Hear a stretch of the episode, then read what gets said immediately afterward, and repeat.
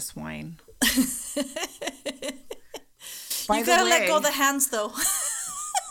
hello, Yvette. Hi, Alma. I missed you. I missed you too. I missed doing the podcast. Definitely, definitely, definitely. But I missed you too. Of course, even though we saw each other a couple of times. A couple weeks ago, we yeah. went to a cigar bar, which was fun. We saw the glorious uh, Jason Momoa. Oh my goodness, I forgot all about that. Aquaman. How could how could I forget about that? I don't know, girl. I didn't forget about it though.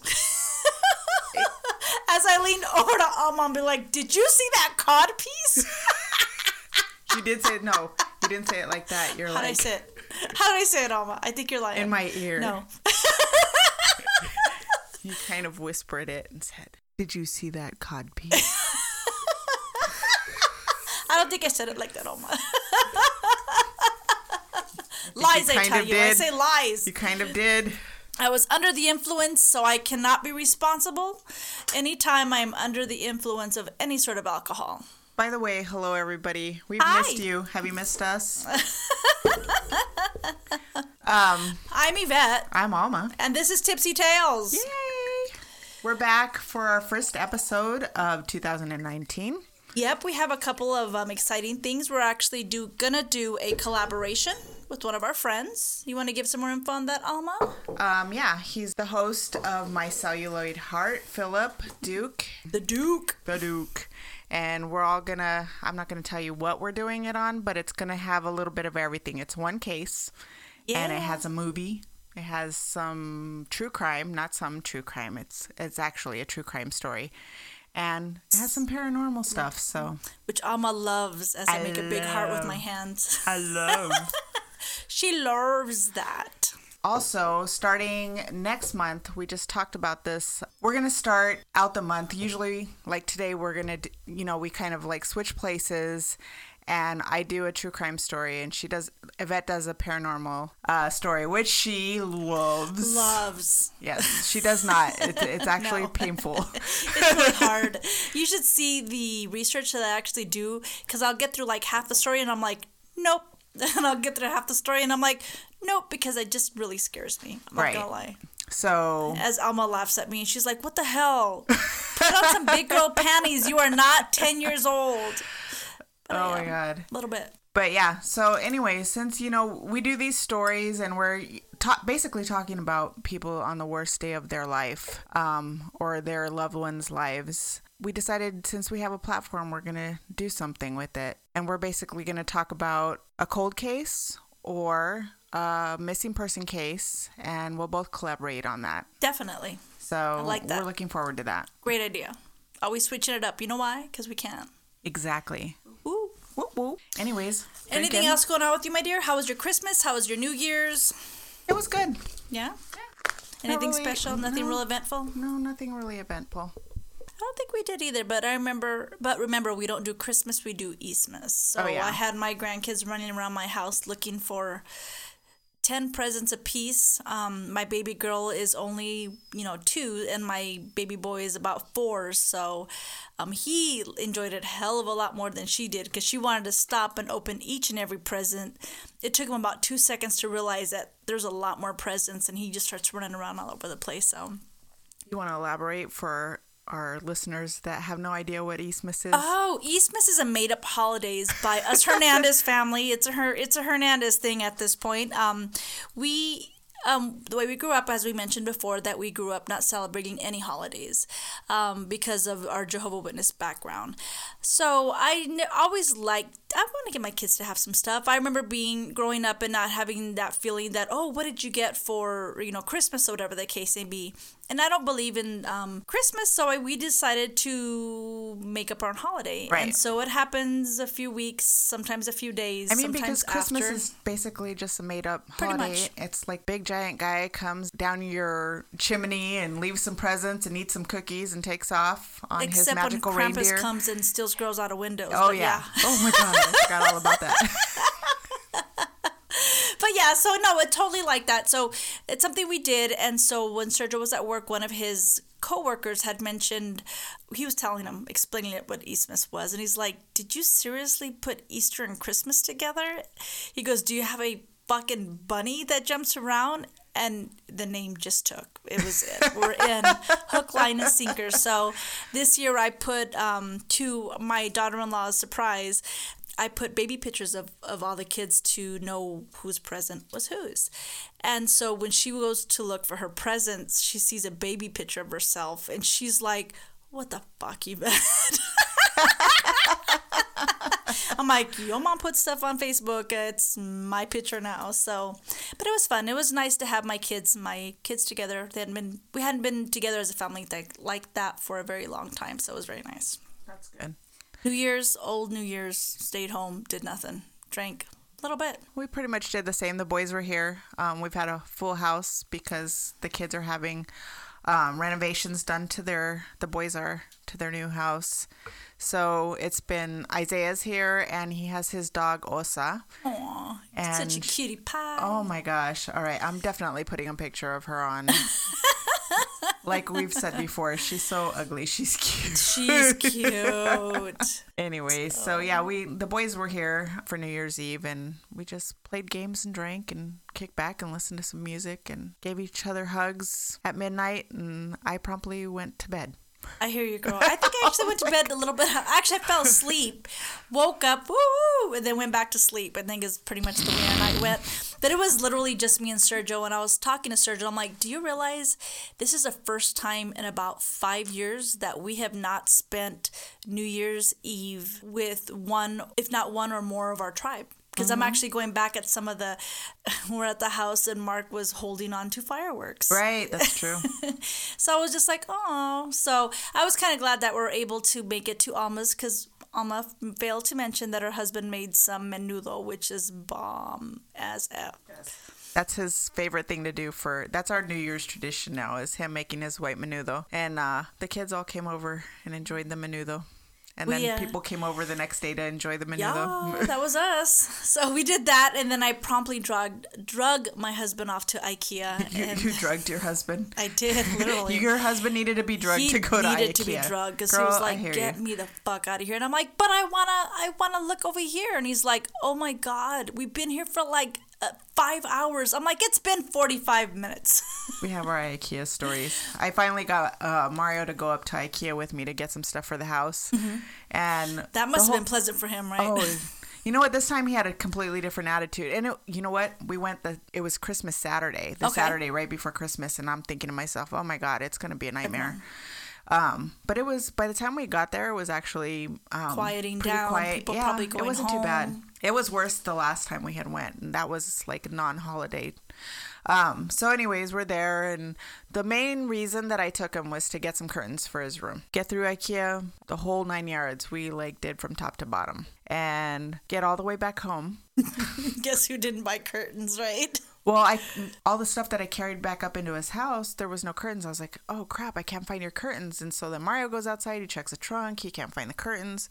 So here I am with this long ass IKEA re- receipt, and I'm trying to figure out what all these things mean. Right. Because not every one of them says like you know they'll have Crom Kit, whatever the name is, Corvette or whatever. Right. Mom, IKEA dresser. Yeah, some of them have it right next to it. So, but some some don't. And so I'm curtains. literally like summoning a demon while I'm sitting there trying to translate everything that doesn't have a name next to it as I'm calling IKEA trying to find out if I can go back and pick it up. So Oh, that's a I was, drive. I was trying to figure out if it was on the receipt or if it wasn't on Okay. the receipt. So, anyways, turns out it was in my trunk and Mario just didn't see it. Oh no. I love, but at least it's like a surprise. It's like a Christmas present all over again. Right. You know, you don't got to go back to IKEA. Thank God.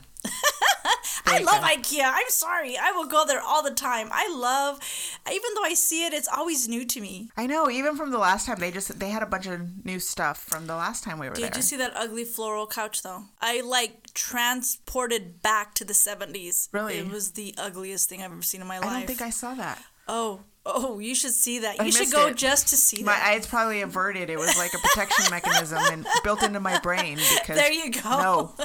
Danger, Will Robinson. Danger.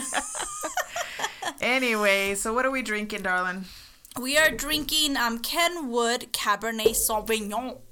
Uh, 2014. It's a it says cab, but it actually notes that it's a little bit of a blend with obviously cab, petite verdot, verdot, verdot, verhu. I don't even know, but it's it. You get it. You care about it that much, you'll find out. So, two percent Malbec. That made me think of that story. Perdot, Perdat, Um, Purdue, Purdue, Purdue. What was his name? I don't even remember. Purdue. Perot? No, Purdue. I, Parrot? I think it was per- Papa. I have no idea, girl. I cannot even tell It's you. It's been a while. It's been my. It was my story, but I don't even remember. So. We're on episode 20. Ooh, girl, cheers. There you go. Way to start out a new year, right? Yep. So, um, Sonoma County, it showcases aromas of cassis, plum, black cherry, accompanied with spicy notes of nutmeg, sage, and vanilla. Full bodied, uh, bright colors, lively palate that ends with a long, elegant finish. So, how's it taste, Alma? I okay. I'm gonna tell you. I do taste the black cherry. No, I thought you were going to taste it tastes like wine. It does taste like wine with black cherry. So they say it's great to pair it with uh, beef, tenderloin, uh, like blackberry dressing, chicken, and figs, or even like a mushroom risotto. The artwork is not a full aswami; it's more about ah. You're like, what the fuck? That's how I'm gonna rating tell you how random my friend is. So we're like pre-gaming before the uh, episode here, and we're talking and about a bunch of stuff, and like randomly, she just is like, "Want to do a 5K?" And like before my brain can no, no. process it, We're talking about religious stuff, and she's going into detail in regards to an experience she had. And then I, I interrupted. in the middle, she says, "You want to do a 5K?" Just, just, just real fast. Matter of fact, to the point where I had to take a double take. Like, did she say? I wasn't even smiling. I was so serious. But I busted out laughing. I couldn't help it. it's one of those days where my mind is about a thousand different ways and can't focus not even on one thing. So I apologize ahead of time. Alrighty, so we should probably get to it because I have a pretty long story. Okay. Well, mine's kind of short, so I guess it works out. Okay. Oh, so what do you have for us today, my dear? I have the story of DB Cooper. Ooh, that's a good one. Yep. And there's no murder. so I figured we'd start out the new year with no murder. With no murder. An actual c- true crime, but no murder. All right. Okay. Well, it is true crime. But It is true crime. That's what our description is. So, yay, no murder. I get to check one of the dots. All right. All right. So about 47 years ago, on Wednesday, November 24th, uh, 1971. God, how long ago was that? You know what? 1971 is the year before I was born. 47 years ago. Oh my God, that does not feel like it's that long ago. Yep. You keep making me feel old, Alma. I'm sorry. She's like, B, you are old. Embrace it. Not as Love old as me. Okay, and every sorry, year brings another birthday, Damn it. another another uh, trip around the sun. Woohoo. Be riding it like the big wild horse. Ooh, I turn 45 next year. Okay. I'll do, I'll, I'll do what I do every year, Alma. What do you do? Nothing. Nothing. nothing at all. Don't do nothing. You do something. Ish. Ish. Ish. I'm not like a big party kind of girl. No, I like to party. Don't get me wrong. I just don't like birthday parties. I like how you like headed me off on the pass. You're like before you, you say I saw that look. in regards to not being a partier. So, like I was saying, 47 years ago, um, on Wednesday, November 24th, the day before Thanksgiving in 1971, an unassuming middle aged man approaches the Northwest Orient Airlines counter and purchases a one way ticket on Flight 305 to Seattle at Portland International Airport. He's carrying only a black briefcase and he signs in the log as Dan Cooper. I'll go until we get to DB Cooper okay. later on. He boards a Boeing 7, 727. He takes seat 18C. Another account out there says 15D. So, but it doesn't matter because It's a seat in the plane, right? Yeah, it's a seat in the back of the plane. Um, either way, it's the rear of the passenger cabin. He lights a cigarette, the first of many. Apparently, he chain smokes his way through. Oh my God, we're still in the 70s where you actually smoke He's on Dan- the plane. Don Draper. yeah. He has a little whiskey there to the side, Oh, smoking on an airplane. Yeah, That's he bourbon, bourbon. Oh, and, no. Yep. I'm like, mm. Um, mm. Um, he orders a bourbon and soda. Okay. Fellow passengers described him as a man in his mid 40s, between 5 foot 10 inches and 6 foot in height, wearing a black lightweight raincoat, loafers, a dark suit, and a neatly pressed white colored shirt with a clip on tie. And the clip on tie has the clip is mother of pearl. Okay. Let's not forget his aviator glasses, the ones you see in all the pictures. Yes, looks a little bit like the Unabomber. Yep. Okay. Got it. Check. So here we are on Flight 305. Originally, it takes off from Washington, D.C. before it gets to Seattle, and it stops in Minneapolis, Great Falls, Missoula, Spokane, and finally stops in Portland before departing about 2:50 p.m. on a 30-minute trip to Seattle, Washington. Not too long after the plane takes off, he hands a note to Florence Schaffner, the flight attendant who is about 23 at the time. The note itself is neat and it's in all caps and it's written in a felt tip pen. She thinks it's just another guy um, trying to pick up on her. Okay. So apparently Which makes she's sense. yeah. Well, she's an attractive 23 year old. Apparently, like she's missed something or other. She's like a pageant winner. Sunshine? So, Miss yeah, Sunshine? Yeah, a little Miss Sunshine. exactly. So she looks at the note, like, oh God. Sticks it in her purse without looking at it. No, she didn't. She did. Imagine her surprise when she got home, right? Well, he leans over, doesn't change his expression, and says, uh, You better read the note. I have a bomb. Oh no. So it is like they. Okay. Go ahead. Um, oh no. yeah. That freaks me out. Like I said, it basically says something to the effect I have a bomb in my brief- briefcase, which he just basically says to her. So she didn't even have to fucking read the note. Right? It's Anyway, like I that think was you're redundant. defeating your purpose, Don Draper. You've already had too much bourbon, Don, Don Draper. You're giving it all away, Elaine. After she reads the note, he tells her to come sit beside him. And of course she does. And she asks to see the bomb. Cooper opened his briefcase long enough for her to get a glimpse at eight red cylinders, four on top on top of four, attached to wires coated with red insulation and a large cylindrical battery. So, Okay. yeah. so Looks like a bomb. that. Now things got real. Yeah. So she's like, fuck. He's got a bomb. So she goes back to the Girl, she goes back, takes a big. She gets like four of those little um tiny drinks, the little whiskey drinks, Right, the opens single them all. servings, all of them. downs them all and then goes and talks to the pilots. That that'd be my move. I'd be like, give me your bourbon. Not my ribbon. Um, all right, he closes the briefcase, gets down to business, demands two hundred thousand dollars in negotiable um, American dollars, which in today's currency translates to roughly a million two hundred forty. That's random. Well, well, no, not really random, but yeah. Okay. Sorry, I'm random apparently today. So, Wait till you hear okay. the correlation between this and one of the suspects. He also requests four parachutes, two primary and two reserve, and a fuel truck standing by in Seattle to refuel the aircraft upon arrival. Florence goes and relays his demands to the pilots, and when she gets back, Cooper is now wearing his dark sunglasses. He said, Oh my god. You've already seen my face, but I'm going to put my sunglasses on. so you don't commit it to memory.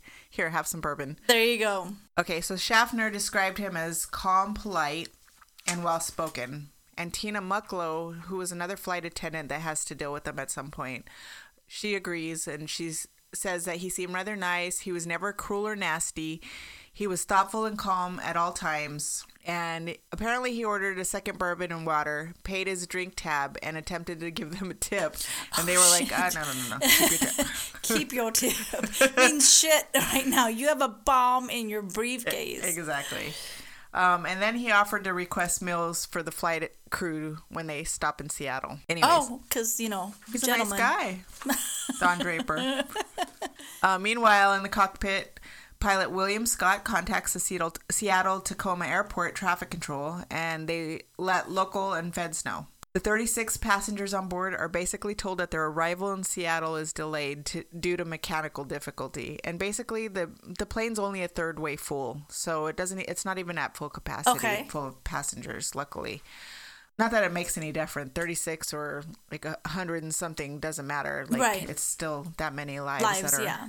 Meanwhile, in Can the you cockpit. imagine the the the airport getting that call though? yeah. How frantic that would be! Be like, no, no. Oh shit. And yeah, fuck? and this is like before like these things are like it really takes off after this. It becomes a thing. Can you imagine if it happened nowadays? You have people. That guy couldn't get away at all because there'd be like a hundred different phones, Snapchatting, videoing. Well, and apparently there was a lot of things that happened after this that were because of him really? and other subsequent um, hijackings. Okay. But yeah, and then there was 9/11, so now you couldn't get away with shit. no, right? You would hope not. I mean, Exactly. they pretty much put a probe up your ass if you even look like you have a Quran in your Hey, purse. sometimes that's okay. Sometimes it's enjoyable. Not always. Just plain.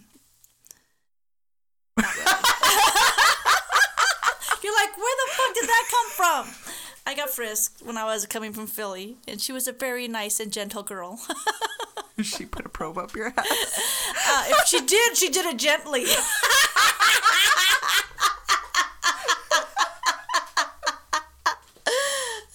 I was drunk. I was very drunk. I was like, "Fuck this driving my I'm going home, Arizona."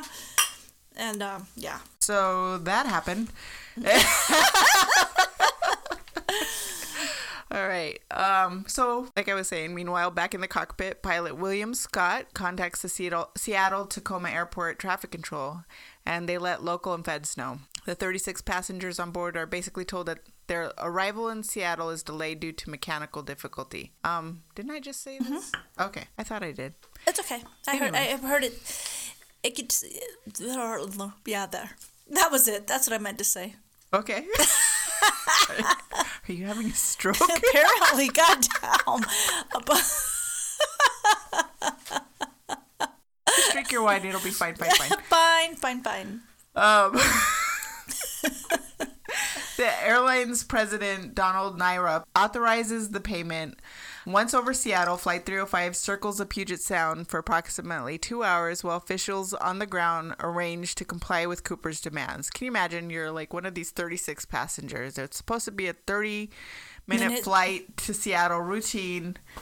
And you're here you are a few hours later while they're trying to figure out, you know, what they're doing. That would freak me out. Yeah. Mechanical difficulty or not. Like, why are we going like, in circles? we need to go down. Like, how many times can you circle the Puget Sound? no shit. Well, not only that, plane but like I mean, how much fuel do they have at this point in time? exactly. Oh, yeah. The 727 landed at SEA at about 5:39 p.m. The ransom money had been gathered by the FBI from several Seattle area banks and consisted of $10,000 $20 bills. Wow. Okay, that's very specific. The notes were not marked, but all were photographed to record their serial numbers. All of them? All of them. Twenty thousand? Back in 1971. Holy shit! I'm just trying to imagine if is it a Polaroid? Is it 35 millimeter? Like, what did they use to take pictures? I don't know. I mean, you know, some of them had to be out of focus too. Or do they? Are they taking multiples at a time? It's crazy. Wow, that was some imbe- real investigating back in those days. Exactly. And they got it together pretty quick too. No shit. Girl, take a picture of my wine. Took me 30, 30 minutes. The money was then carried to the airliner by a Northwest employee along with parachutes. These were given to the flight attendant, Tina Mucklow, at the 727's aft boarding stairs. She carried these to Cooper, who was satisfied that his demands had been met, allowed the 36 other passengers, as well as flight attendants Schaffner and Elise Hancock, to leave the airplane. So all 36 passengers and two of the airline uh, stewardesses get to leave. Okay, so all that's left is with the pilot and two other stewardesses. Yeah, so Okay. five five in all. During all of this, the fueling was delayed because of trouble with the fuel trucks. I was watching a YouTube video, which basically uh, one of the people was saying that he was a reporter on the scene, Okay. and basically somebody said that it was the FBI kind of like futzing with things in the background, like that delayed the the fuel trucks. And when they found out what was going on, they're like, "Get this plane air," you know, like Right. but I couldn't find that on any other site, so I don't know how true that is. So just take it as you will. Sorry, I didn't I didn't write this in the big print that I usually do. the struggle and is I am Alma. blind. I hear you. When all is said and done, Cooper tells the crew that he wanted them to fly the 727 south to Mexico. So Okay, 'cause, they're- you know, they they're leaving go to Seattle south to Mexico, and he gave very specific instructions. He told them to fly as slow as possible, to leave the landing gear extended, the flaps lowered to 15 degrees, and to remain below 10,000 feet, with the cabin unpressurized. Really? He also I, demanded, didn't, I don't didn't know those de- small details in regards to him Yeah. demanding that. but apparently they were like, uh, "No, that's not that's not a good idea." Apparently, he also demanded that the airliner take off with its ventral stairs lowered, but this was refused as being unsafe. Yeah. Duh. And it's funny. So I just have to say this. So I got a lot of this from Wikipedia, of course. And there's like a little GIF on there. okay. You know, and they're just trying to give you like a picture of what the airplane looks like. and then the staircase coming down, and you see a little guy like flying out the back. And it looks like the plane is actually like taking a shit. Now you all gotta go to Wikipedia, Wikipedia And look at that and now, see that. see what I saw. Okay, so at 7:40 p.m., N467 US took off from SeaTac with the flight crew and cabin attendant Tina Mucklow still on board. Cooper required that Mucklow remain with him in the passenger cabin. In, cabin. At this point, there's only five people on board: Cooper, the pilot, Scott, flight attendant Mucklow, co-pilot Rataczak, and flight engineer H.E. Anderson. When they take off, they are followed by two Convair F 106 Delta Dart interceptors from McChord Air Force Base. A Lockheed T 33 trainer diverted from one unrelated Air National Guard mission also shadowed the 727 before running low on fuel and turning back near the Oregon California state line. Uh, apparently, I only see three here Okay. because it talks about the two Convair, but I guess there was like five in all planes following. him, Yeah, close behind. After takeoff, Cooper told Mucklow to join the rest of the crew in the cockpit and remain there with the door closed. As she complied, Mucklow observed Cooper tying something around his waist. At approximately 8 p.m., a warning light flashed in the cockpit, indicating that the aft air stair apparatus had been act- activated. The crew's offer of assistance via the aircraft's intercom system was curtly refused. The crew soon noticed a subjective change of air pressure, indicating that the aft door was open. So Dan Cooper, at this point, got pooped out of the airplane. Oh, it's like All right, so the investigation. It has to be said that, of course, DB or Dan or whatever his name is is never found or never identified. The name DB Cooper was a mistake made by the media once. One media outlet mistakenly calls him DA Cooper, really. and then at some point it turns into t- DB Cooper, and they just kind of go with that. Like it, it wasn't. It wasn't even ever his name. it- That's no, interesting. It never I was never DB Cooper, like that. but Wow. DB Cooper sounds sexier, so Hell yeah. know, than Dan Cooper. You hear Dan Cooper like Ninja. That is not my name. And apparently that was probably not his name either. Right. So FBI agents recovered 66 i- unidentified or yeah, unidentified latent fingerprints aboard the airliner. The agents also found Cooper's black t- clip-on tie, his tie clip, and two of four parachutes, one of which had been open, and two shroud suspension lines cut from its canopy. Authorities inter- interviewed eyewitnesses in Portland, Seattle, and Reno, and all those who personally interacted with Cooper. A series of composite sketches um, was developed, and I'll put pictures of that. But I'm pretty sure everybody's seen those pictures. Um, a precise search area was difficult to define, as even small differences in estimates of the aircraft speed or the environmental conditions along with the flight path, which varied significantly by location and altitude, changed Cooper's projected landing point considerably. And they basically never find him. They don't find his body. They don't find anything. No parachutes, no nothing. Nothing. So what? What ti like what mileage of distance were they actually looking at? They don't say. They do say, but I don't have it here. Oh, okay.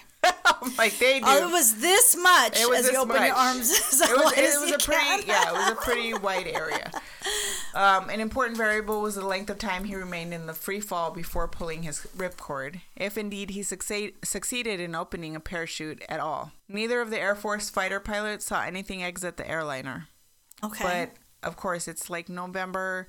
It was super cloudy, Not only that, but it's a, it's. I mean, how big is he compared to an airplane? and they're at ten thousand feet, and I, I don't know. I think they were at a different altitude. yeah. So I mean, he could easily slip by. It's, it's he's tiny when you're talking about a bunch of different airliners. I'm, I still keep getting this visual of him just. Anyways, neither of the Air Force fighter pilots saw anything exit the airliner, either visually or on radar. Radar, nor did they see a parachute parachute open. I can't talk.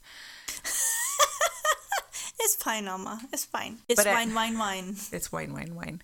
But at night, with extremely limited visibility and cloud cover obscuring any ground lighting below, an airborne human figure clad entirely in black uh, could easily have gone undetected. Especially if he's moving fast. Because if Right. you see people, um, besides your gift that you mentioned, but people coming out of airplanes, it's it's usually pretty quickly. I would think. Yeah. Pretty fast. I and then with cloud cover and everything. So the T-33 pilots never made visual contact with the 727 at all. Wow. Here's a little picture. Looks like a guy The with picture. glasses. The picture. Um, the most plausible theory is that he doesn't make it. But then you would a body would show up somewhere. You would think. Right. And so that's what keeps the legend alive. That The nothing was- legend, the myth. The legend, the myth, the man. um, there are some theories that he may have been a Boeing employee, others that he may have had military background because of his knowledge of the plane, and certain things he says during his hijacking hijacking that some investigators claim lead them uh, to the conclusion of the military background. Okay.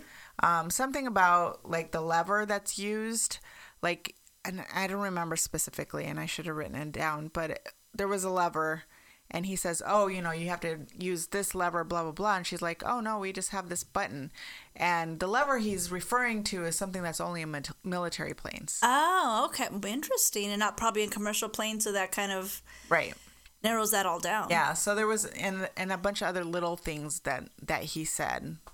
In November 2011, it's announced that particles of pure unalloyed titanium had also been found on his tie. Okay. It's explained that the tit- titanium, which was rarer in the 1970s than in the 2010s, was at that time found only in metal fabrication or production facilities or chemical companies using it combined with aluminum to store extremely corrosive substances. The findings suggested that Cooper may have been a chemist or a metallurgist or possibly an engineer or a manager, um, because only the managers wore ties apparently. Um, no, really, it, this is really what it said. Okay. In a metal or chemical manufacturing plant, or at a company that recovered scrap metal from those types of factories. Or a partridge in a pear tree. Apparently, that too. And January 2017. Okay. So just Ooh, a couple years, couple years ago. ago. Um, it was also reported that the rare earth minerals such as cerium and strontium sulfide had also been identified among particles from the tie. One That the tie rare, gave up a lot, didn't it? apparently, but not his fingerprints, Right. Or, or maybe I don't know. They never really actually say if any of the fingerprints that they try to Match with anybody, yeah. yeah. Uh, one of the rare applications for such elements in the 1970s was Boeing's supersonic transport development project, suggesting the possibility that Cooper was a Boeing employee. Really? Other possible sources of the material included plants that manufactured cathode ray tubes, such as the Portland firms Teledyne or Tektronix. Interesting. So I think that's pretty amazing. Like that they Out of this tie. yeah, af- out of this tie, they they got this much information, but they still can't. I mean, didn't they have like employee logs that they could have matched up against? Did somebody go missing? Yeah. Did do you know what I mean? But unless he did make it, then he would have gone to work and then quit Well, shortly afterwards. if you had like one point something million dollars in money, would you go back to work? I would. For you? a little bit, just because if I was, if I actually committed a crime, yes, I would be as normal as possible for at least another six months. Because you know, crime. Crime, crime doesn't pay, Well, in his case, if he made it out, it did. and if it didn't, he just dead. Yeah. Um, agents theorized that Cooper took his alias from a popular Belgian comic book series of the 1970s that um, features a fictional hero named Dan Cooper, Okay. A Royal Canadian Air Force test pilot who took part in numerous heroic, heroic adventures, including parachuting One cover from the series reproduced on the FBI websites depicts test pilot Cooper skydiving in full paratrooper regalia. Because the Dan Cooper comics were never translated into English nor imported to the US, they speculated that he may have encountered them during a tour of duty in Europe. Interesting. And then a month after the hijacking, the FBI distributed lists of the ransom serial numbers from the money to financial institutions, casinos, racetracks, and other businesses that routinely conducted significant cash, tra- cash transactions, and to the law enforcement agencies around the, around the world.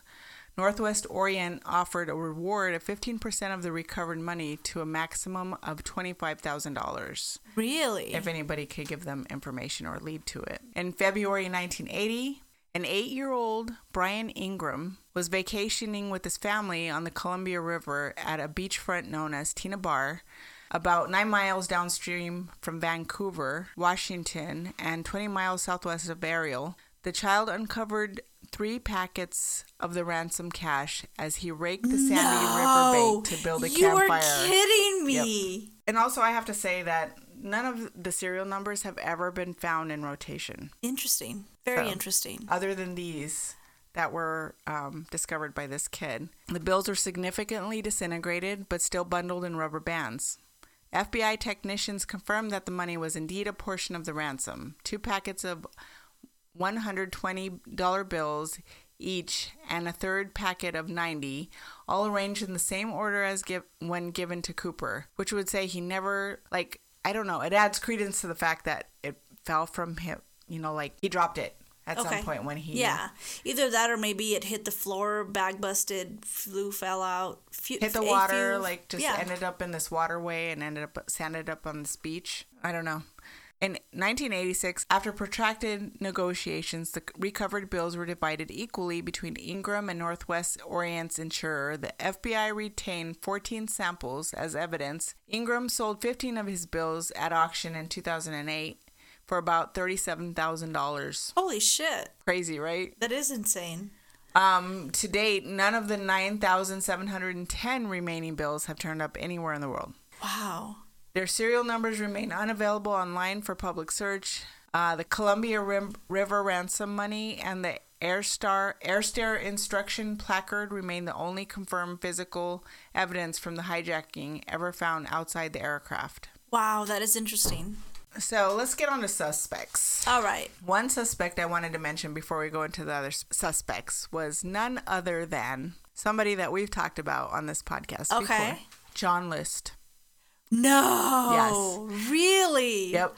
He killed his family. Yeah. Remember, um, withdrew 200k from his mother's bank account in New Yes, Jersey ma'am. just days before the Cooper hijacking. Apparently, days. Really? Yeah, and he still comes up like in searches and stuff. So, yeah, I just wanted to mention that. That is interesting. Oh my god, that is super interesting. He also had an uncanny likeness to the composite sketch of the. Sub- now that you're saying that and I'm thinking back and forth, I'm like, wait a minute, that does look like him. However, there's no substantial evidence to link him to the hijacking. Um, there were more than 800 possible suspects that were investigated. Right off the top was a person that was actually named D.B. Cooper, Really?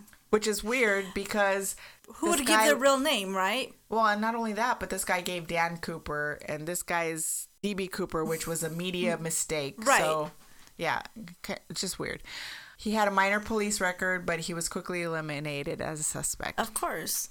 Of course, I'm not going to do all the suspects. There was like 800. Well, aside from 800, but there were like they had narrowed it down, and even that's a long list. Okay. And we, I, we don't have enough time on our podcast for that. No doubt. That's interesting. There's Richard Floyd McCoy Jr. Okay. And McCoy was an Army veteran who served two tours of duty in Vietnam. First as a demolition expert, and later with the Green Berets as a helicopter pilot. After his military service, he became a warrant officer in the Utah National Guard and an avid recreational skydiver with aspirations. He said of becoming a Utah State Trooper. He also staged one of the best known copycat hijackings on April 7th, 1972, Really? months before I was born.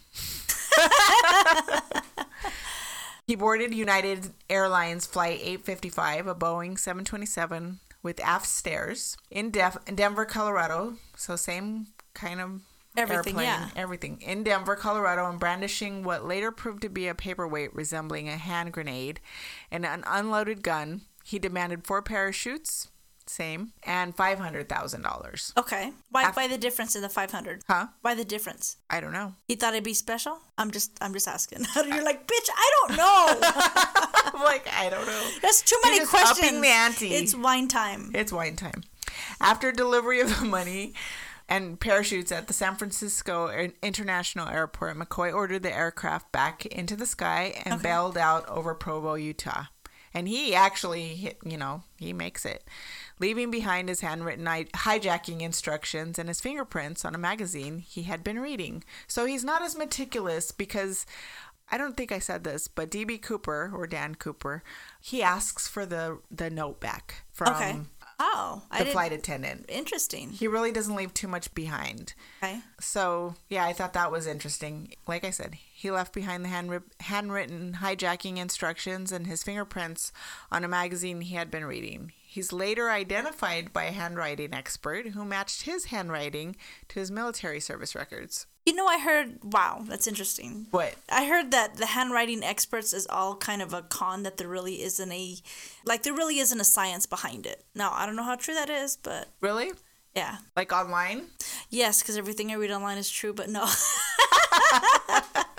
but yes, online. I can't remember. Actually, I read it a while back, and I can't um, quite remember it who I read it from, but that's what I heard. That's that. interesting because I mean, basically, they use it for so many different things in forensics. Yeah. Even so, I think if you have a suspect, um, my thoughts are at least if you have a suspect that and it's narrowed down and you compare handwriting, they're Right. going to probably compare it as close as they can to to what they have rather than it being like that belongs to Yvette Hernandez only because only she can, you know, do her signature well, I like think because people like loop their Y's and their G's and like they do things differently. Okay. But I've always wondered how that work works because, like me, my handwriting has mood swings, Yes. and sometimes I'm like slanting this way or like my my handwriting never always looks the same. Same. I have three separate handwritings, and not for any other reason, but mine kind of sloops one way other times, and the other times it's bubbly. Right. So yeah, and then other times I'm just lazy and it's scribbles. When I'm lazy, my handwriting sucks. Same. Be Uh, like, this is why we have computers. exactly. Exactly. But just think about this. okay. our kids are never going to understand if we leave them a, a will in cursive. Oh my God, girl, We're gonna have to take that me. and have it translated by somebody. Right, my daughter doesn't really like. She's like looks at stuff that I write and she's like, I don't understand your writing. I don't. I don't even understand. I'm. I. I totally get that though. Like even um, if you see the progression in just handwriting. Well, first of all, cursive is non-existent. But like little Sergio, who's a couple years older than Talia, he has pretty decent handwriting. Talia has awful handwriting, and I think it's just because Isn't she was in that weird? Because transition usually where it's the girls that have better handwriting than, than the boys. Yeah. Yeah. And in this case, it's not. It's definitely not the case, and it's because she was, by the you know, even though she's just a few years um, years difference from my son, I just think it was a, at a time where the handwriting was still in place for him to continue to learn in the cursive and all that other Right. stuff, compared to Talia, where it was more automated with computers and everything else right. like well, that. and think so- about like all the reports that we had to handwrite. Yeah, girl, we're girls. You I know, in the sixth grade, we wrote our name four hundred times to perfect our signature. Not only that, but we had to write things over and over again. Yeah. Like even if we got in trouble, like that was a real thing. Like I will not do this ever again. I will not do this ever again. I will not do this ever again. That was that was torture. That sucked. We're Typing it over and over again. You're like, I can do this all day. All right, so he was arrested on April 9th Okay. with the ransom cash in his possession. Dumbass. After the trial and conviction, um, he received a 45 year sentence. Two years later, he escapes, and three months later, he's tracked down by the FBI and he's killed in a shootout. Damn. Yeah, so Well, I take the. He's pretty badass though. Went from dumbass to badass in like 0.25 seconds. uh, in their 1991 book, D.B. Cooper, The Real McCoy, parole officer Bernie Rhodes, and former FBI agent Russell Claim or Calame asserted that they identified McCoy as Cooper. although it has to be said that the FBI does not consider him a suspect in the Cooper case because of significant mismatches in age and description. Okay, well there you go. It's not him. Yeah. It's amazing like how many theories there are out there. Oh, like, gosh, girl. Like a lot of pet theories. Like people just like get on this like there's out of all these suspects, you have people that are on that suspect and they're like they have Like a dog with a bone. yeah like and there's websites that are just dedi- dedicated and um I, the next one i'm going to talk about is one of those Okay. and he's actually come up more recently um, and I, I, I really didn't delve into that but like as i was going through it he is i don't know what quite why the fbi doesn't like him as a suspect and it might be his age Okay. but so many people are like this this is the guy this is the guy but you know i'll leave it up to the readers there's so many things that you guys can go out there and look Just up like look at and find out. yeah anyways or the readers the listeners, Listeners, then there is robert rackstraw he's a that's retired a sexy name. rackstraw Rax. Well, not sexy. robert more of rackstraw like a. there it has like a little bit of It has something. I don't Something. know what it is. Sparkle. not really alliteration but yeah has something to it the r r robert rackstraw He sounds like a character. Yeah, Robert does. Rackstraw. Anyways, a retired pilot and ex convict who served on an Army helicopter crew and other units during the Vietnam War. It's interesting that a lot, all, so many of these suspects are like have military. Military. but- yeah. But they also have a criminal background in some way or another. So I don't know. Take that as you will. He came to the attention of the Cooper Task Force in February 1978, so several years later, after he was arrested in Iran and deported to the U.S. to face explosives possession and Oh. yeah, and check kiting charges. Several months after, while released on bail, Rackstraw attempted to fake his own death by radioing a false uh, Mayday call and telling controllers that he was bailing out of a rented plane over Monterey Bay. Sounds like an interesting guy. No doubt. Yeah. Yeah. He's later arrested. They later arrest him in Fullerton on an additional charge of forging federal pilot certificates. Okay. Really? The plane he claimed to have ditched was found repainted in a nearby hangar. Investigators noted his physical resemblance to Cooper, composite sketches, although he was only 28 in 1971.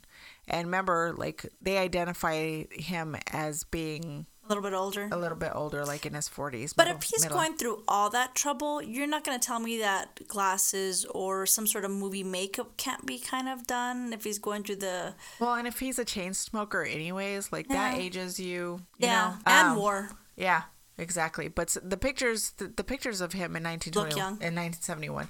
But either way, he still like does have a.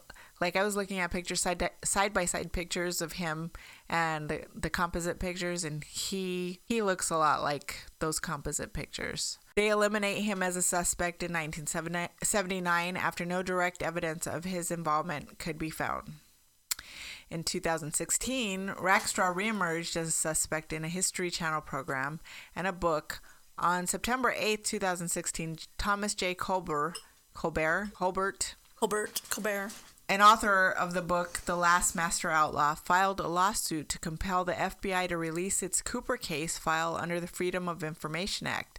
The suit alleges that the FBI suspended active investigation of the Cooper case. In order to undermine the theory that Rackstraw is D.B. Cooper so as to prevent embarrassment for the Bureau's failure to develop evidence sufficient to prosecute him for the crime. Really? Yeah. So I thought that was interesting. That is interesting. Um, and there's plenty more about him online if you guys want to look him up. There's stuff that even came up last year. Wow. Yeah. Honestly, like he's my pick. if there's anybody, I think it's Rackstraw.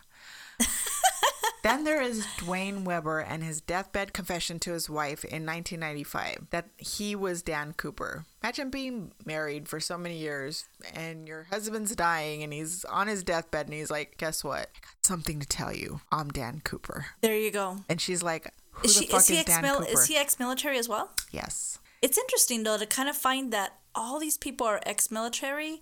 Makes you wonder if one is covering for the other. I don't know. I think it's a far stretch. I, I yeah, I think that might Okay. be a stretch. But it's it's interesting though. But I know a lot of the suspects that they were looking at Or military either way. But the the funny thing is, like, you think of Billy the Kid, like all the people that came up and said, "Hey, I'm Billy the Kid." You think about these these cases like that where these people come up and they're like, "I'm this guy." right. I just don't get that shit though. But okay. Isn't that weird? that is strange that they would actually. like there I mean, has to be like a psychological name for somebody that does that. That claims to be somebody he, they're not just because. they want that attention. Yeah.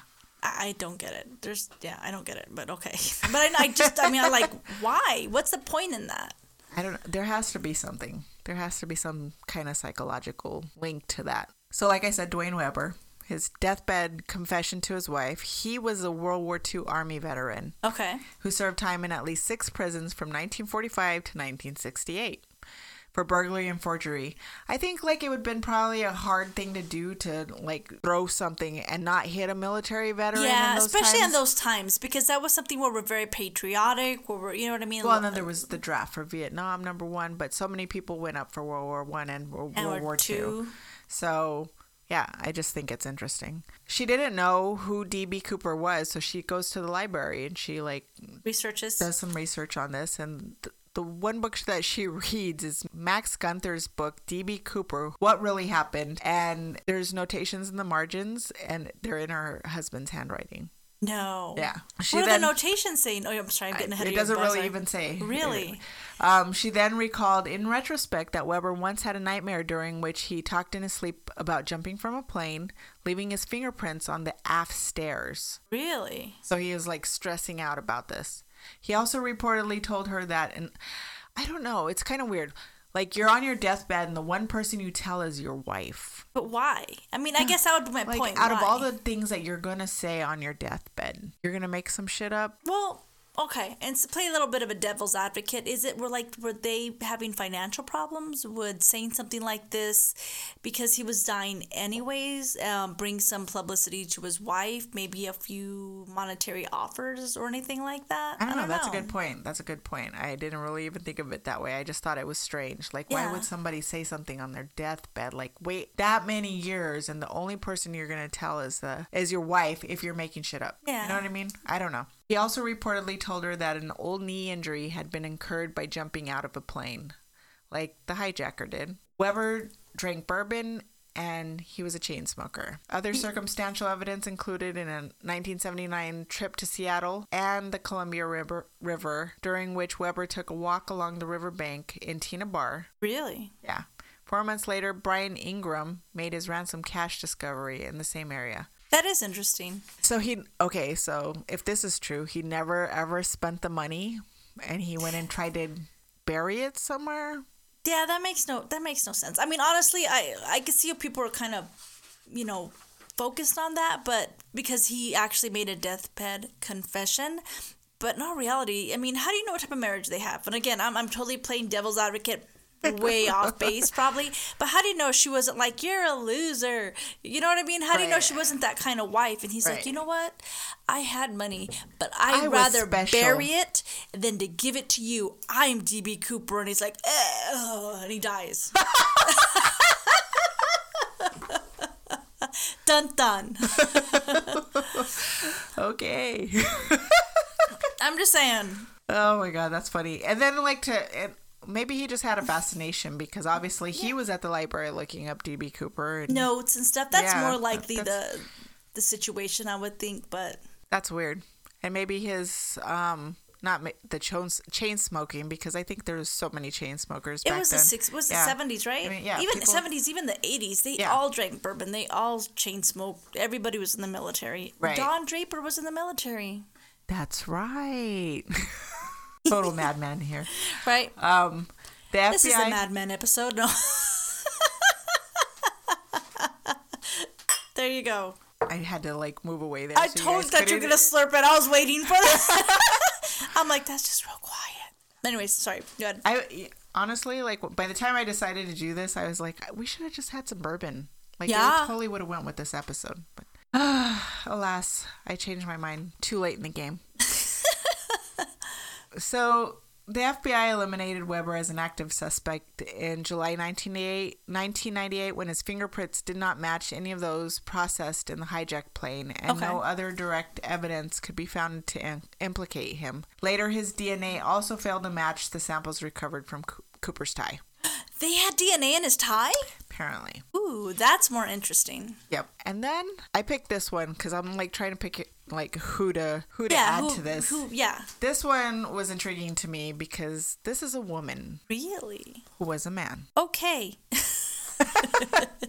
she was ahead of her time. Yes, Barbara Drayton. Barbara. Born Robert in 1926, he served in the U.S. Merchant Marine and then the Army during the World War II. After his discharge, Dayton worked with explosives in the construction industry. I think it's interesting that a lot of these like guys had explosives, some sort of explosives Training or whatever. Yeah. Um, in the cons- construction industry and aspired to a professional airline career, but could not obtain a commercial pilot's license. Dayton underwent gender reassignment surgery in 1969. I didn't even know they did that. I didn't either. That had to be some sort of crude surgery, I would think. That's crazy. I don't. I don't even know that I'd want to undergo heart surgery in 1969. I'm like, I didn't want to give birth let in alo- 1960s. Yeah, let Hell alone no. mess with my parts down there. Um, and he he changed and changed her name to Barbara. She claimed to have staged the Cooper hijacking two years later, disguised as a man, in order to get back at the airline industry. Yeah, because if she had it in 1969, this happened in 1971, so that was two years before. So he'd already had gender reassignment surgery. Right. Anyway, so she claimed to stage the Cooper hijacking two years later disguised as a man in order to get back at the airline industry and the FAA, whose insurmountable rules and conditions had prevented her from becoming an airline pilot. She hid the ransom money in a cistern near her landing point in Woodburn, a suburban area south of Portland. Eventually, she recanted her entire story, ostensibly after learning that she could still be charged oh, with the hijacking. shit. She's like, "Oh fuck it, that was all lie. I, was, was lying. lying. Uh, I was drinking. I had too much bourbon. I have notes on the side of my book too. Never mind. That's okay. eh, No, I'm fine. It didn't really happen. I was dreaming. The FBI was never co- has never commented publicly on Dayton, who died in 2002. But there are like um, websites out there where that's you know these people's favorite um, Suspect. suspects. So and they like link all these th- points that make them match up to who DB Cooper was. So that's interesting. So if you want to look up this person, Barbara Drayton, formerly known as Robert. Is that right like ahead. almost formerly known as Prince? yeah. Okay, so um, some of the repercussions um, after all of this is said and done airport security, the Cooper hijacking mark the beginning of the end for the unfettered and unscrutinized commercial airline travel. Despite the initiation of the federal Sky Marshal program the previous year, 31 hijackings were committed in the U.S. airspace in 1972. Holy shit! Really? Yeah. 19 of them were for specific purpose of extorting money and most of the rest were attempts to reach Cuba. Okay. In 15 of the extortion cases, the hijackers also demanded parachutes. 15. Really interesting. In early 1973, the FAA began requiring airlines to search all passengers and their bags, amid multiple lawsuits charging that such searches violated Fourth Amendment protections against search and seizure. Federal courts ruled that they were acceptable when applied universally and when limited to searches for weapons and explosives. In contrast to the 31 hijackings in 1972, only two were attempted in 1973. Okay.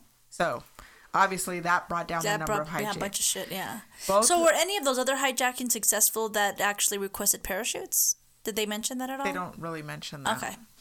Um, both, well, the one, Yeah, the one from Colorado, yeah, that guy. and obviously the Dan Coops. Both by psychiatric. Well, it wasn't successful because he gets caught. Right. That guy. But Dan Cooper is really the only successful one. I mean, if you count the fact that he never was caught, but not if he died. Yeah. That's not. and then not- there's that's zero not something to success rate at all. both by both of these hijackings, those two in 1973, were by f- psychiatric patients. One of them, whom attend intended to crash the airliner into the White House to kill President Nixon. oh no. Yeah. some crazy birds out there. Crazy. In the wake of multiple copycat hijacks, hijackings in 1972, the FAA required that all Boeing 727 aircraft be fitted with a device later dubbed the Cooper vane Ooh, that prevents lowering of the aft air stair during flight. Oh. interesting. As a direct result of the hijacking, the installation of peepholes was mandated in all cockpit doors.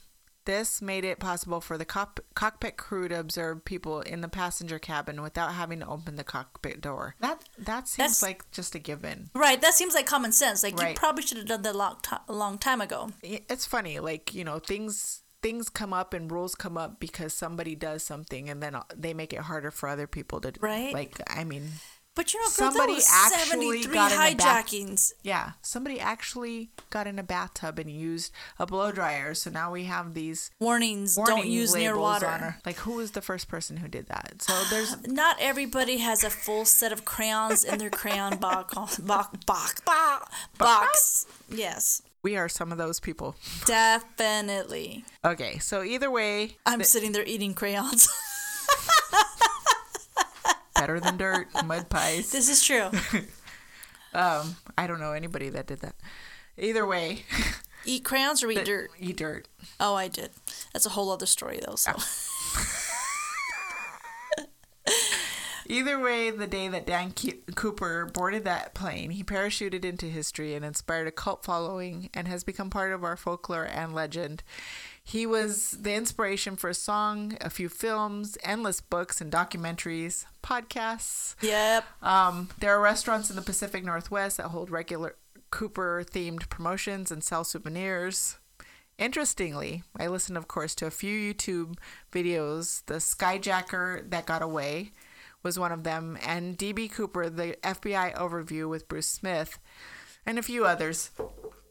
And I also listed the Generation Why podcast. Listen to the Generation Why podcast episode 106, where Aaron and Justin give a pretty thoughtful overview of the case and really get into the four parachute theory and theories regarding them in a way I never could because I don't have a background in the military or piloting a plane. So if you are intrigued, and What, Alma? You don't know how to pilot No, a plane? I don't. So don't ever ask me oh. to. That's If we're struggle. ever in that position, No, I do not know how to pilot this plane. nope. I guess we're gonna crash. I'm not even gonna touch that steering wheel. Where's the bourbon? I'm like, you're, so you're gonna hear me screaming. We dead. We dead. Anyways, Alma, no. I'm all mad. so if you are intrigued and want to learn a bit more, that is a place to start. And of course, the internet has a plethora of websites devoted to the subject, including the FBI website, which Okay. I perused a little bit. And just be prepared to lose yourself for a little while and a few hours of your life. Definitely. So- That was really good. Very interesting. John very. List. No, no. I, I think he's just he was that too was sad to be. I was like, I had to he was too sad one. to be a suspect. Yeah. He, He didn't make them listen. Yeah, this guy sounds a little bit more cool like Don Draper, like with Right? his bourbon and his Don cigarettes, and he was really nice. and- And Sad and not make- real good decision maker with his money. the whole religious aspect. yeah, the Yeah. organs and the mm, yeah. No, it was wrong with that man. I, yeah, I've always actually remember listening, um, hearing about that story years ago, like probably sometime in the '80s, and um, thinking, "Holy shit! Somebody jumped out of an airplane." When I first heard it, I was like wide-eyed, you know, childlike, like, "What? Tell me more." So I always think it's an extremely interesting story, but the likelihood is he's probably dead. Because why would you steal that kind of money and then never use it? Right. I mean, literally none of those Bills were ever. bills were ever used in circulation. Nobody's ever recorded them, so I mean, but how would you know? I mean, in all honesty, I mean, maybe maybe he dropped all the money and just said, "Fuck it." Um, maybe it fell in the water and he couldn't I'm find it. Yeah, I'm not good at this, and then just went on with his life. I don't know. That's super interesting. Kind of makes you wonder if he got it washed, maybe. You not in that wash, like as in literally washing it, but like washing it through some sort of secondhand. But it still would have ended up in circulation. Yeah, but how often do we really look at our bills? How would they really know? They don't scan them.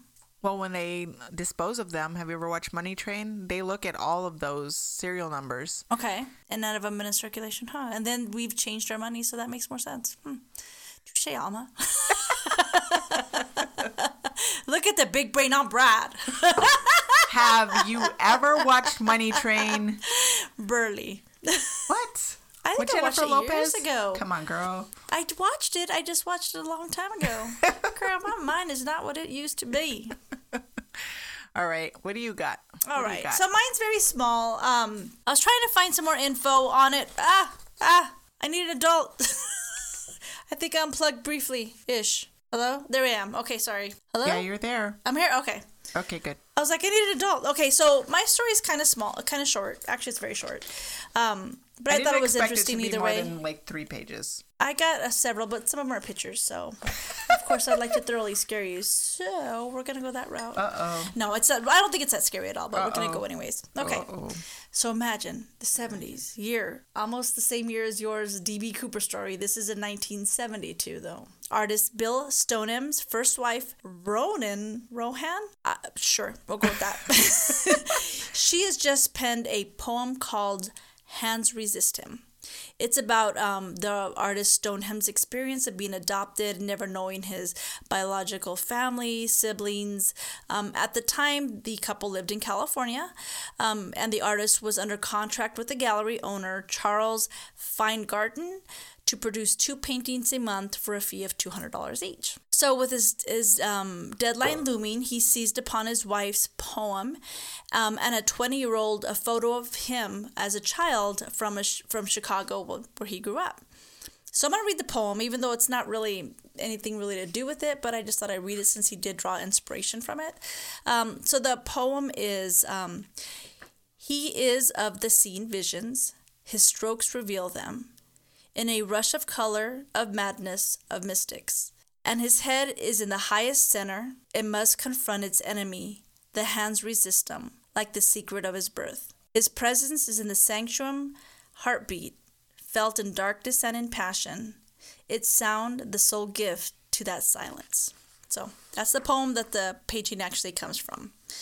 The photograph that Bill Stoneham's parents actually took of him when he was about five years old.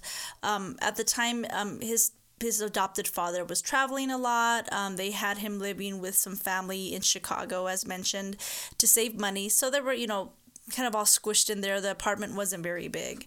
So um, he actually played, um, Stoneham, um, as a young boy, played outside often. And, and during one of these occasions, his parents had him posed in front of a glass door for a photograph. No. So the, the actual uh, photograph, it depicts a young boy, female doll, standing in front of the glass panel door. Um, and so with the with the actual painting it depicts that same thing except um, it's about a dozen or so disembodied children's hands pressing up the glass behind him reaching What? towards the boy through the glass panel doors again just behind him so according to i can see all his face right now so, according to the um, artist, the boy is based on a photograph of himself, as I mentioned a little bit earlier. Um, the doorway is a representation of the dividing line between what the waking world and the world of fantasy and impossibilities, while the doll is a guide that will escort the boy through it. The hands represent alternate lives or possibilities. So that's the art, artist's take on it. Okay. sounds really fucking creepy. okay.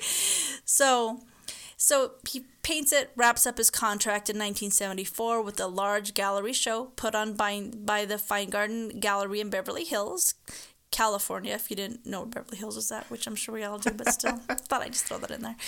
Um, it was reviewed by the art critic for the Los Angeles Times, Henry Seldis. Um, there, the Hands Resist Him was purchased purchased by actor John Marley, famous for his role um, in The Godfather. Now, he's the guy who um, is a producer that he ends up with a head on his um, bed because he didn't want to give Don Corleone's nephew what he what he needed. Oh, the horse head. Yes, ma'am. So that's uh that's exactly that's him. So he bought it. So a, ye- a few years after the painting was sold, that same art critic Henry Seldis died, and then the gallery owner died not long after that. So then in 1984, um, the actor who purchased it actually died as well. Uh, okay. So the painting completely disappears. It's not surface. It doesn't surface again till like 2000, and it and it um comes up as a bizarre posting on eBay. out of all things, right? So the new owners are trying to sell it because they said it was haunted. So according to the seller, the painting would come to life at night, terrorizing the household. The children in the picture were fighting and coming into the room during the night. The seller's four year old daughter had apparently fucking bawled and cried into her parents' room like you would expect a four year old Right. to when fucking pictures Yeah. people are coming out of the pictures and causing havoc, right? So they claimed that the boy and the doll picture would fight with each other during the night, um, terrifying obviously the little girl. I think, yeah, little girl. Yeah. I, I think it would terrorize me too. A little bit, just a little bit. Fucking freaky ass. No. So Hell to the no. no. So it says, yeah, no. So, anyways, um, so um, let's see where am I at. So they, so the dad thought it was a good idea to set up a motion, a motion sensing camera in the room for three nights. And Oh, claimed that they captured the boy in the painting, leaving the picture frame, coming into the room, um, and then the, the little girl up. fleeing in terror. so, also included with the listing were a series of four photographs that were said to be evidence in an incident in which the female doll character threatened the male character with a gun that she was holding, causing him to attempt to leave the painting. So, and of course, to top all this stuff off, the disca- a disclaimer was put on this posting um, that it would absolve the seller of any liability um, for for the painting if it was purchased. So, Gonna show you a picture of this in a second. Um, I don't know that I want to see the picture. so anyway, you want to see the picture? no. So what a lot of skeptics were like, yeah, yeah, this is a good ploy for you know these eBay sellers to sell this, you know, warning, blah blah blah, because it brings a lot of traffic, a Like lot all of the media traffic, yeah. So um, the owners did warn the buyers that not to bid on the painting because if, if they not to bid on the painting if they were faint of heart or unfamiliar with supernatural events. More than 30,000 people visited the auction page. Many people have reported strange reactions when viewing the picture, including suddenly feeling ill, fainting, the sensation of being gripped by an invisible entity, and hearing hearing exorcist type voices. Oh.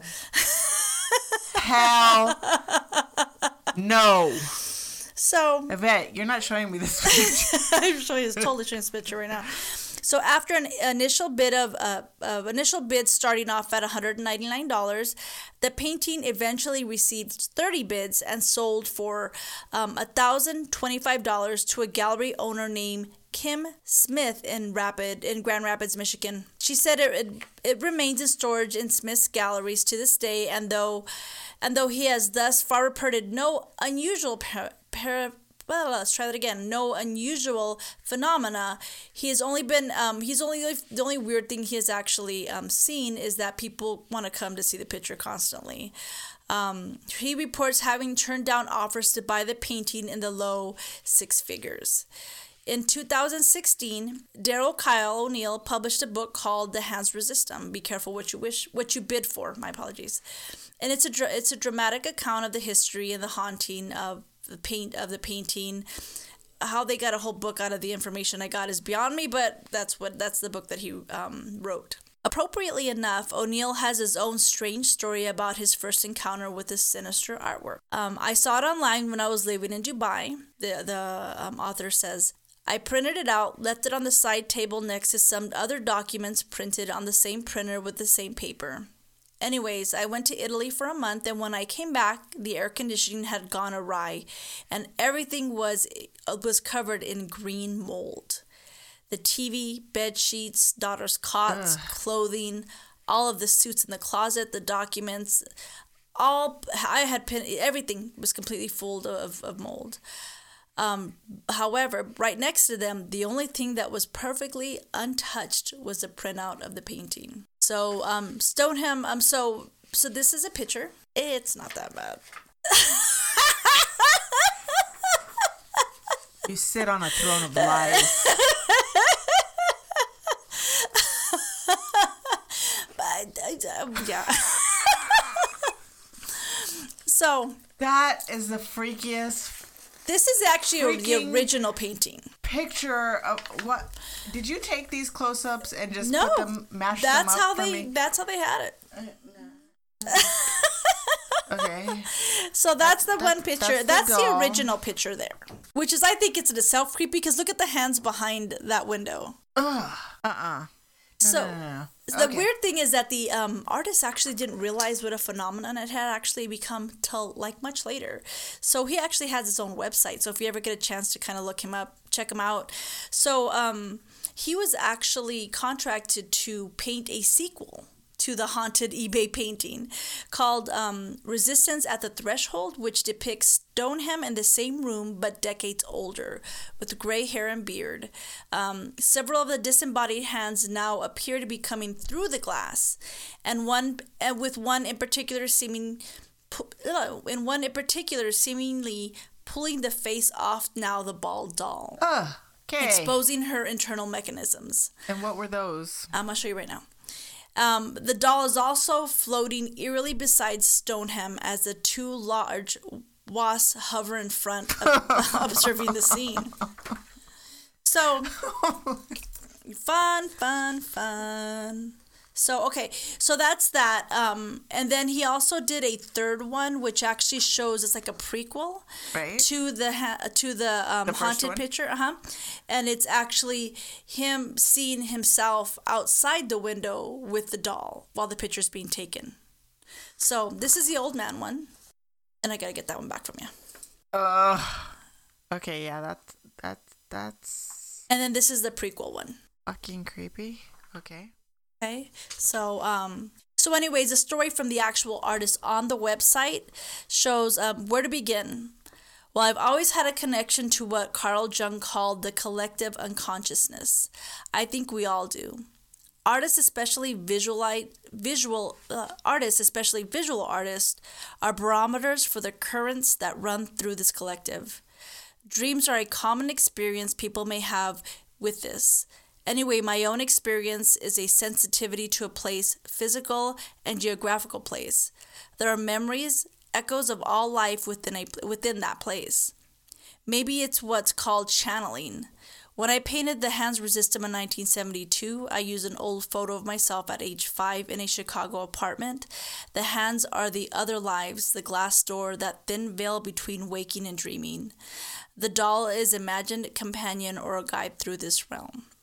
So, with that being said, though, I also read on a different website, and I can't recall it right now because I forgot to write it down. Is that some people think that when artists are putting some sort of very emotional um, um, behind any sort of art that they do, that they tend to channel again different spirits or energies Right. to these specific paintings. So, Whatever he's channeling, that's some creepy ass shit, man. so that was my story. Like I said, short, small, and That- sweet, but yeah, it's but called good. "The Hands resist Resistum" is the actual picture. So we'll definitely put these up on IG and the Yeah. website, and uh, for you to check out. But yeah, let us know what you think of these pictures, cause Definitely, because like I said, Um, I, I'm not sure which is more out. disturbing. Because the first picture scared the hell out of me, but this one actually has the hands coming through the window. You know, like hands on that. it all the way through yeah. the window. Oh my gosh, this doesn't even show you. So this is my my printer must have just not come out. Literally, there are hands all over these windows. So if you thought that was creepy, the actual picture, damn it, I wish I would have. I wish would have come out. I didn't check it out because it was late last night. But um, it actually shows you the pictures of um, It'll probably come out better on the website when we put it up. Definitely. Yeah, I'll definitely pull the picture up. I think that's just my printer because it's just too dark. Oh my god! So just the picture, the close up of the doll. Yes. Freaky So that's the that's the one that they said was on the website showing pictures of the little girl changing from holding just a little can to um, actually holding up what appears to transform into a gun to the So, little boy. so is this what they get off of the surveillance? This is what they. It? No, they didn't find any pictures in regards to surveillance. So whether they just didn't put it up, whether it was bait believe, So I how really did they couldn't get these tell pictures you. of it changing? They actually took the pictures of the actual of the actual painting. Okay, just her face, the close up on her face. Yikes! Yeah. I wouldn't even want that in my house. So I wouldn't is want that picture in my What's house. missing from that picture, Oh shit! right? Okay, if you That's insane my because, face right and now. like I said, if you see, there's these all these little kid hands like on this back window, almost trying to reach through or warning of something. It's really creepy, actually. yeah, it's super creepy. So, anyways, but yeah, that's that. And so that's why with the I'm other really ones, good artist because that's very like thought provoking. Like what right? the But it's fuck? like exactly. But that it totally creeped me out. good story.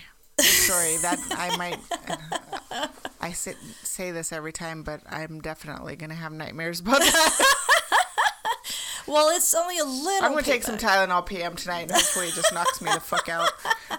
You remember any dream you're having about a mysterious dog No, going through your no. hallway No. or windows on or hands on your window? That's creepy as shit, right? Okay. No, I don't like that at all. I do not like that. I object. Good job, Yvette. that's you have all creeped I'm- me the fuck out. You know what? It's just because I think I've always had, of course, you know, I think as kids, especially growing up in like in the 70s and still having um, older pictures from like the 60s. Oh, A lot of these things tend to be like very. What's the word I'm looking for? Um, ominous, Mm-hmm. and it's just kind of creepy and have almost a secondary meaning to it. So when you see a lot of these pictures, they just creep you to like creep you out to your very core. Because you're like, where is that coming from? What part of your psyche it's is like that you're coming a from? serial killer. you have some serious issues. You need a hug, or medication. definitely. So yeah, but uh, like I said, so a lot of these pictures when I see them, I'm just like, oh no, I can't have that in my house. No way. Not that I could even afford to have that one in my house, but just saying in general, Right. old pictures like that just creep me out. So what best? So I so when I tend to look at some of the when we do opposite day, and I tend to look at some of the paranormal stuff, Right. I tend to do things that kind of creep me out or interest me, but without making me hide underneath my my desk and and have me night having nightmares the rest of the night. But like I said, so next next month instead of opposite day, we We'll are going case. to a cold case. So we'll get together and decide what we want to do. All right. And just give it our best. There we'll go from there, and we'll see if we like it, see how it goes the first time, Let- and, and if you anything, guys let us know. Give us feedback. Definitely, we need feedback. if you guys like what we're doing, yeah. If you guys like what we're doing, go on, hit us up on iTunes and give us a review, please. Please, please, please. Please, please. So- please. Pretty please. Anyways, I think that's about all that I've got tonight. You have anything to add? Nope, that's it. That's it. We're good Like to I said, go. hit us up on iTunes, give us a review, like, subscribe, rate, review. All the Um, above. All the above. And also, um, just a reminder that we have a Patreon page if you want to go on there and um, just help us out. Help us Definitely. out. Um, have the next, us get some nice, uh, to help us pay for some of the equipment that we've invested in. Right, and some of the future equipment so that we can make this sound a little bit better. Also, we want to get our t-shirts going, our merch Definitely. page. I know I've Um, been, and that's totally on me. I've been totally like somewhat lax in regards to doing it. It's just uh, what. No, I wanted to announce our winner. Oh, so you could just take apart what I just said a little bit ago, be like, clip, clip, snap, gone. All right, I, I also wanted to announce our winner to our little um, contest. contest that we had on Instagram, and we had it on Twitter and everything else, Facebook, which Our was grand winner is drum roll, please. Anna Madrid. Woo woo! Thank Anna you, Madrid. Anna. Thank you, Anna, for giving us a review. Um, we're going to do another contest um, with Facebook and IG. IG Soon. as well soon. So we'll let you know. We'll keep you guys updated. Thank you guys for listening. Thank you so much, and you guys have a great week. Have a great week. Thank Bye-bye. you. Bye. Hey guys, thanks for listening to this episode of Tipsy Tales. Music by Jesse Biscata, artwork by Sergio Hernandez. And if you're listening on iTunes, please don't forget to rate and review. Thanks.